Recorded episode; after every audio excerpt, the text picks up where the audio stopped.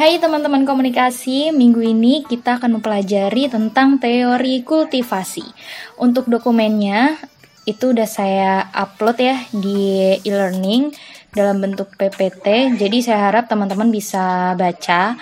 Terus juga seperti biasa, saya uh, bakal memberikan tugas mengenai teori kultivasi. Seperti biasa kayak minggu lalu ya tentang contoh penerapan teori kultivasi. Jadi itu uh, biar saya tahu sampai di mana teman-teman bisa memahaminya.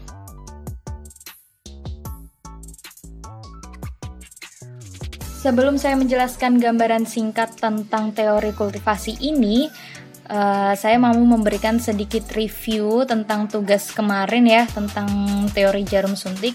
Sebelumnya uh, saya ucapkan terima kasih buat teman-teman yang udah dengan tepat waktu mengerjakan tugas tersebut dan mengirimkannya pada saya ya. Ya walaupun ada yang jam 11 malam ya kan tapi nggak apa-apa. Yang penting sebelum jam 23.59 dan seperti yang udah saya sebutin di awal di sini saya ingin tahu sampai di mana pemahaman teman-teman tentang materi yang sudah saya sampaikan.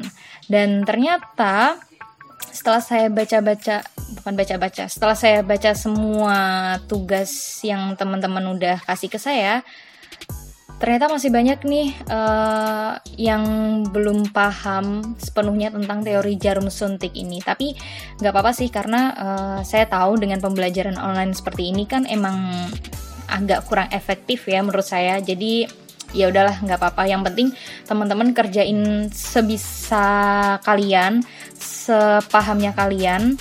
Uh, tapi juga saya harap ya teman-teman punya buku panduan tentang komunikasi massa. Jadi jangan melulu dari internet karena kalau dari buku tuh lebih paham aja gitu loh. Karena kan di situ akan banyak penjelasannya. Jadi uh, itu lebih efektif sih menurut saya daripada teman-teman uh, apa sih cari lewat internet ya di internet juga banyak ya nggak apa-apa lah buat selingan tapi alangkah baiknya jika kalian punya buku tentang komunikasi masa ini.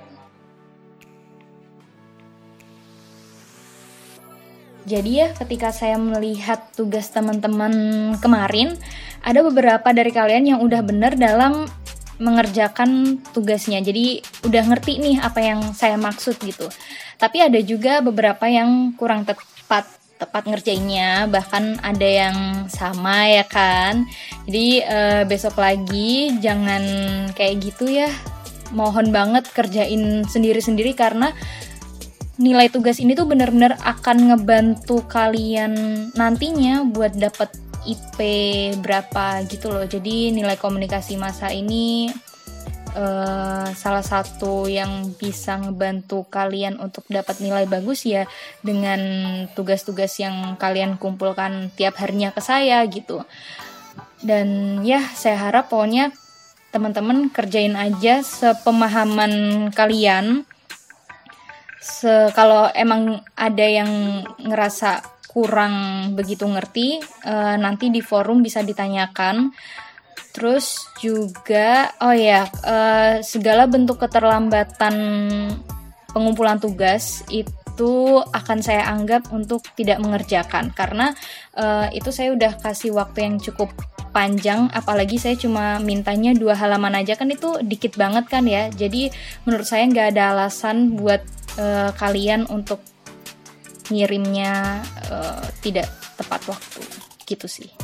Terus juga ya, uh, mungkin emang kelihatannya metode pembelajaran saya ini tuh terkesan santai, apalagi eh, nggak uh, tahu ya, mungkin beda juga sama dosen sebelumnya.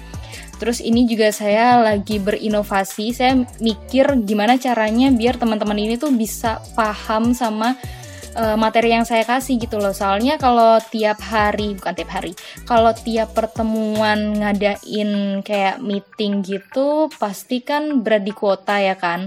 Nah, saya mikir dengan saya pakai podcast ini, teman-teman uh, bisa di-download, terus habis itu bisa didengerin deh tiap mau ya kapan aja kalau kalian mau denger gitulah ya. Uh, terus juga ya ini saya harap juga teman-teman bisa sekali lagi saya harap teman-teman bisa mengerjakan tugas ini dengan sungguh-sungguh. Karena teori-teori ini tuh nantinya bakal berguna banget ketika kalian nantinya ngerjain skripsi. Apalagi yang uh, skripsinya berhubungan sama komunikasi massa gitu. Walaupun kayak mikirnya loh kan kak kita kan skripsi masih lama gitu. Ngapain sih kita mesti belajar teori ya kan ya emang sih masih lama tapi kan uh, kalian tuh bakal benar-benar dapat manfaatnya ketika kalian belajar mulai dari sekarang gitu. Karena kalau besok-besok kalian uh, baru belajar apalagi ketika kalian ngerjain skripsi baru belajar kan kan langsung pusing tuh ya kan apalagi ditanyain dosen pembimbing ini maksud teorinya apa kenapa kamu memilih teori ini? Kalian bingung kan? Nah makanya di semester awal ini masih semester satu ini tuh itu paling tepat sih menurut saya untuk menanamkan menanamkan uh, teori-teori komunikasi massa itu ini saya review sedikit ya tentang tugas teman-teman yang kemarin udah dikumpulin yang tentang teori jarum suntik itu. Ini saya ngerasa kalau uh, teman-teman ini tuh salah mengartikan tentang teori jarum suntik ini dengan brand awareness gitu. Jadi sebenarnya brand awareness ini apa sih? Ini sekedar intermezzo aja sih. Jadi brand awareness itu tuh strategi pemasaran yang uh, dapat menggambarkan tingkat kesadaran konsumen terhadap suatu produk. Contohnya nih, ketika kita bilang air mineral, kita pasti bilangnya aqua. Atau kita bilang mie instan, kita bilangnya indomie. Padahal mie instan gak cuma indomie dan air mineral gak cuma aqua. Jadi merek atau brand yang ada dalam benak kita ketika menyebutkan benda tersebut itu tuh langsung munculnya adalah nama brandnya itu. Nah, itulah yang dinamain dengan brand awareness. Dan ini tuh beda banget sama teori jarum suntik. Jadi kalau teori ini tuh sebenarnya fokusnya tuh lebih kepada pesannya bukan brand atau merek yang ada dalam pikiran masyarakat. Jadi teori ini, teori jarum suntik itu tuh maksudnya adalah uh, ingin menekankan pada pesan yang disampaikan oleh media massa. Jadi kayak yang saya contohin di PPT kemarin ya tentang cantik. Emang sih di situ saya uh, contohnya adalah iklan Garnier. Tapi maksud saya itu bukan terus yang uh, ketika apa namanya produk kecantikan terus yang dalam benak kita adalah Garnier itu bukan. Tapi maksud saya di sini adalah Garnier itu ingin menyampaikan pesan tentang cantik itu tuh putih. Uh, sebenarnya nggak cuma Garnier itu banyak banget uh, apa sih brand-brand skincare Indonesia. Nggak cuma Indonesia tapi di dunia juga. Itu yang selalu menanamkan bahwa cantik itu putih, cantik itu tinggi, cantik itu langsing, rambut panjang, hitam, lurus, dan sebagainya. Nah, makna kata cantik ini itulah yang ditanamkan oleh media massa dan media massa ini menggambarkan sosok cantik ini tuh dengan hal-hal seperti perempuan yang putih, tinggi, langsing, rambut panjang, hitam, lurus, dan lain sebagainya gitu. Itulah kenapa kebanyakan dari produk-produk kecantikan di Indonesia menekankan kata putih atau uh, ya kulit lebih cerah gitu ya untuk menggambarkan sosok perempuan yang cantik.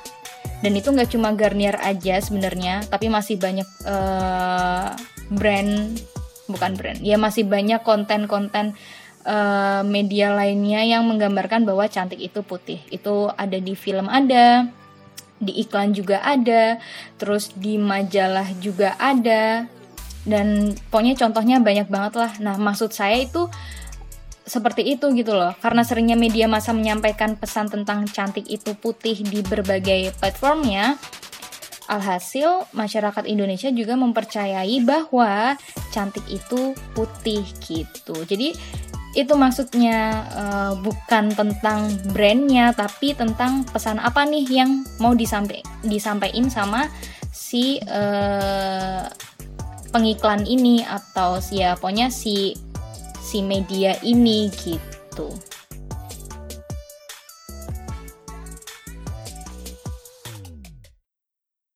Oke deh, semoga teman-teman uh, semakin ngerti ya tentang teori jarum suntik tadi.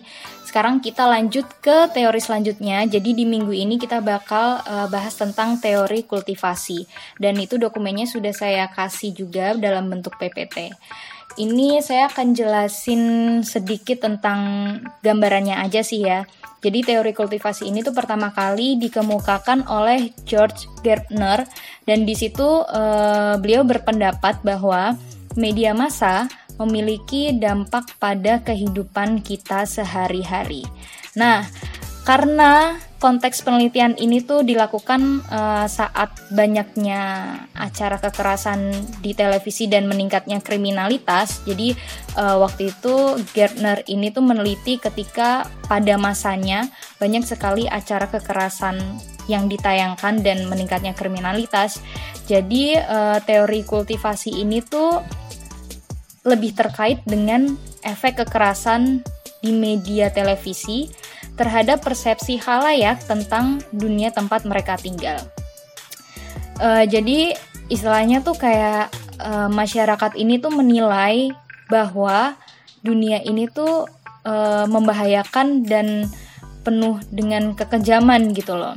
Intinya seperti itu sih. Jadi masyarakat melihat dunia seperti apa yang digambarkan oleh media massa.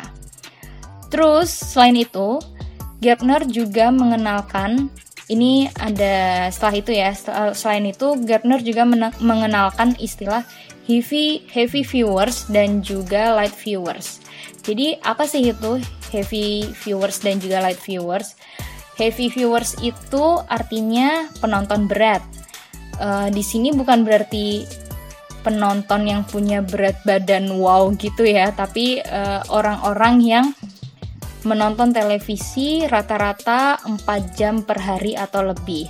Sedangkan light viewers adalah orang-orang yang menonton televisi rata-rata 2 jam per hari atau kurang. Nah, di sini uh, teman-teman juga bisa menilai diri sendiri nih, kira-kira teman-teman heavy viewers atau light viewers itu bisa tergantung dari berapa ya berapa, dura, berapa durasi yang teman-teman habiskan untuk menonton televisi seperti itu. Nah, untuk heavy viewers, heavy viewers ini cenderung mengandalkan televisi sebagai sumber informasi mereka. Hasilnya, mereka memiliki keyakinan yang berlebihan tentang dunia. Jadi, seperti yang saya tadi jelaskan, jadi uh, si heavy viewers ini, mereka para heavy viewers ini, mereka berkeyakinan bahwa dunia ini tuh berbahaya dan juga menakutkan gitu. Itulah uh, itu juga disebut dengan social paranoid. Terus juga untuk teori kultivasi ini tuh uh, kalau didengar-dengar, kalau dibaca-baca kayak hampir sama kayak teori jarum suntik gitu kan. Kayak kalau teori jarum suntik kan itu pesan-pesan medianya tuh uh, langsung menancap pada benak dan pikiran masyarakat gitu. Tapi sebenarnya antara teori kultivasi sama teori jarum suntik ini tuh beda, teman-teman. Jadi kalau teori jarum suntik itu tuh efeknya lebih kepada individu, kalau teori kultivasi itu efeknya lebih kepada masyarakat. Terus kalau teori jarum suntik uh, Asumsinya adalah media ini menyuntikkan pesan-pesan kepada halayak sehingga apa pun yang mereka sampaikan, apa pun yang media sampaikan, maka itulah kebenarannya gitu. Tapi kalau kultivasi, bedanya adalah kultivasi ini tuh uh, gak hanya berpengaruh sama kognisi seseorang aja, jadi gak cuma berpengaruh dari sisi pengetahuan seseorang aja, tapi udah masuk dalam uh, sikap dan perilaku penontonnya gitu. Dan pengaruh ini pun tuh juga nggak langsung muncul secara seketika, tapi uh, sifatnya lebih ke kumulatif dan nggak langsung gitu. Jadi maksudnya adalah pengaruh ini tuh bakal muncul ketika media tuh telah lebih dulu berhasil mengubah dan membentuk keyakinan-keyakinan tertentu pada masyarakat melalui berbagai macam tayangan yang disuguhkan di televisi. Jadi ketika masyarakat ini tuh sudah terlebih dahulu tertanam uh, pesannya, udah terkognisi pesannya dari uh, media. Nah, karena teori kultivasi ini tuh sebenarnya lebih kepada sikap dan perilaku penontonnya, ini secara tidak langsung pula nantinya sikap atau perilaku penonton itu apalagi heavy viewers itu akan uh, juga dipengaruhi perilakunya juga akan dipengaruhi oleh apa yang mereka lihat di televisi seperti itu. Contohnya nih, uh, itu kalau yang di PPT ya, itu saya udah ngasih contoh. Contohnya itu adalah kalau dari saya itu sinetron anak jalanan. Atau yang habis itu diganti jadi anak langit ya di SCTV terus sekarang jadi anak band kalau nggak salah. Iya anak band di SCTV juga. Yang di situ ceritanya itu hampir sama gitu. Dan pemainnya pun juga hampir sama gitu. Pada kenyataannya di sinetron-sinetron itu baik anak jalanan, anak langit ataupun anak band Sinetron-sinetron itu selalu memperlihatkan kehidupan remaja ibu kota yang erat kaitannya dengan kekerasan. Nah, ini bisa aja mempengaruhi halayak apalagi para heavy viewers dalam melihat dunia. Jadi mereka ini akan beranggapan bahwa semua remaja itu suka marah-marah, suka kekerasan, suka tawuran, padahal belum tentu juga semua remaja itu seperti itu. Cuman karena sinetron-sinetron ini tuh selalu menayangkan, selalu menampilkan adegan-adegan kekerasan antara uh, geng motor lah atau anak-anak band itulah yang mereka ini semua adalah usia remaja. Jadi uh, ini bisa saja mempengaruhi kognisi dan juga perilaku dari uh, kognisi dan perilaku para heavy viewers gitu.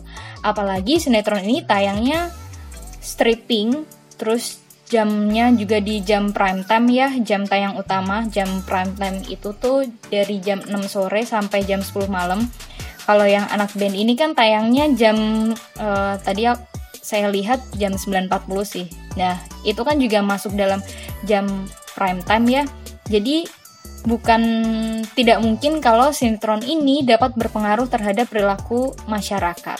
Tapi untuk mengetahui itu benar-benar berpengaruh atau tidak, itu bisa dibuktikan dengan riset lebih lanjut. Nah, hal-hal kayak gini nih yang bisa teman-teman apa ya, teman-teman ambil insight-nya buat kalau kalian mau ngerjain skripsi nantinya gitu loh. Nah, ini tuh bisa banget buat jadi bahan teman-teman kalau mau bikin skripsi gitu.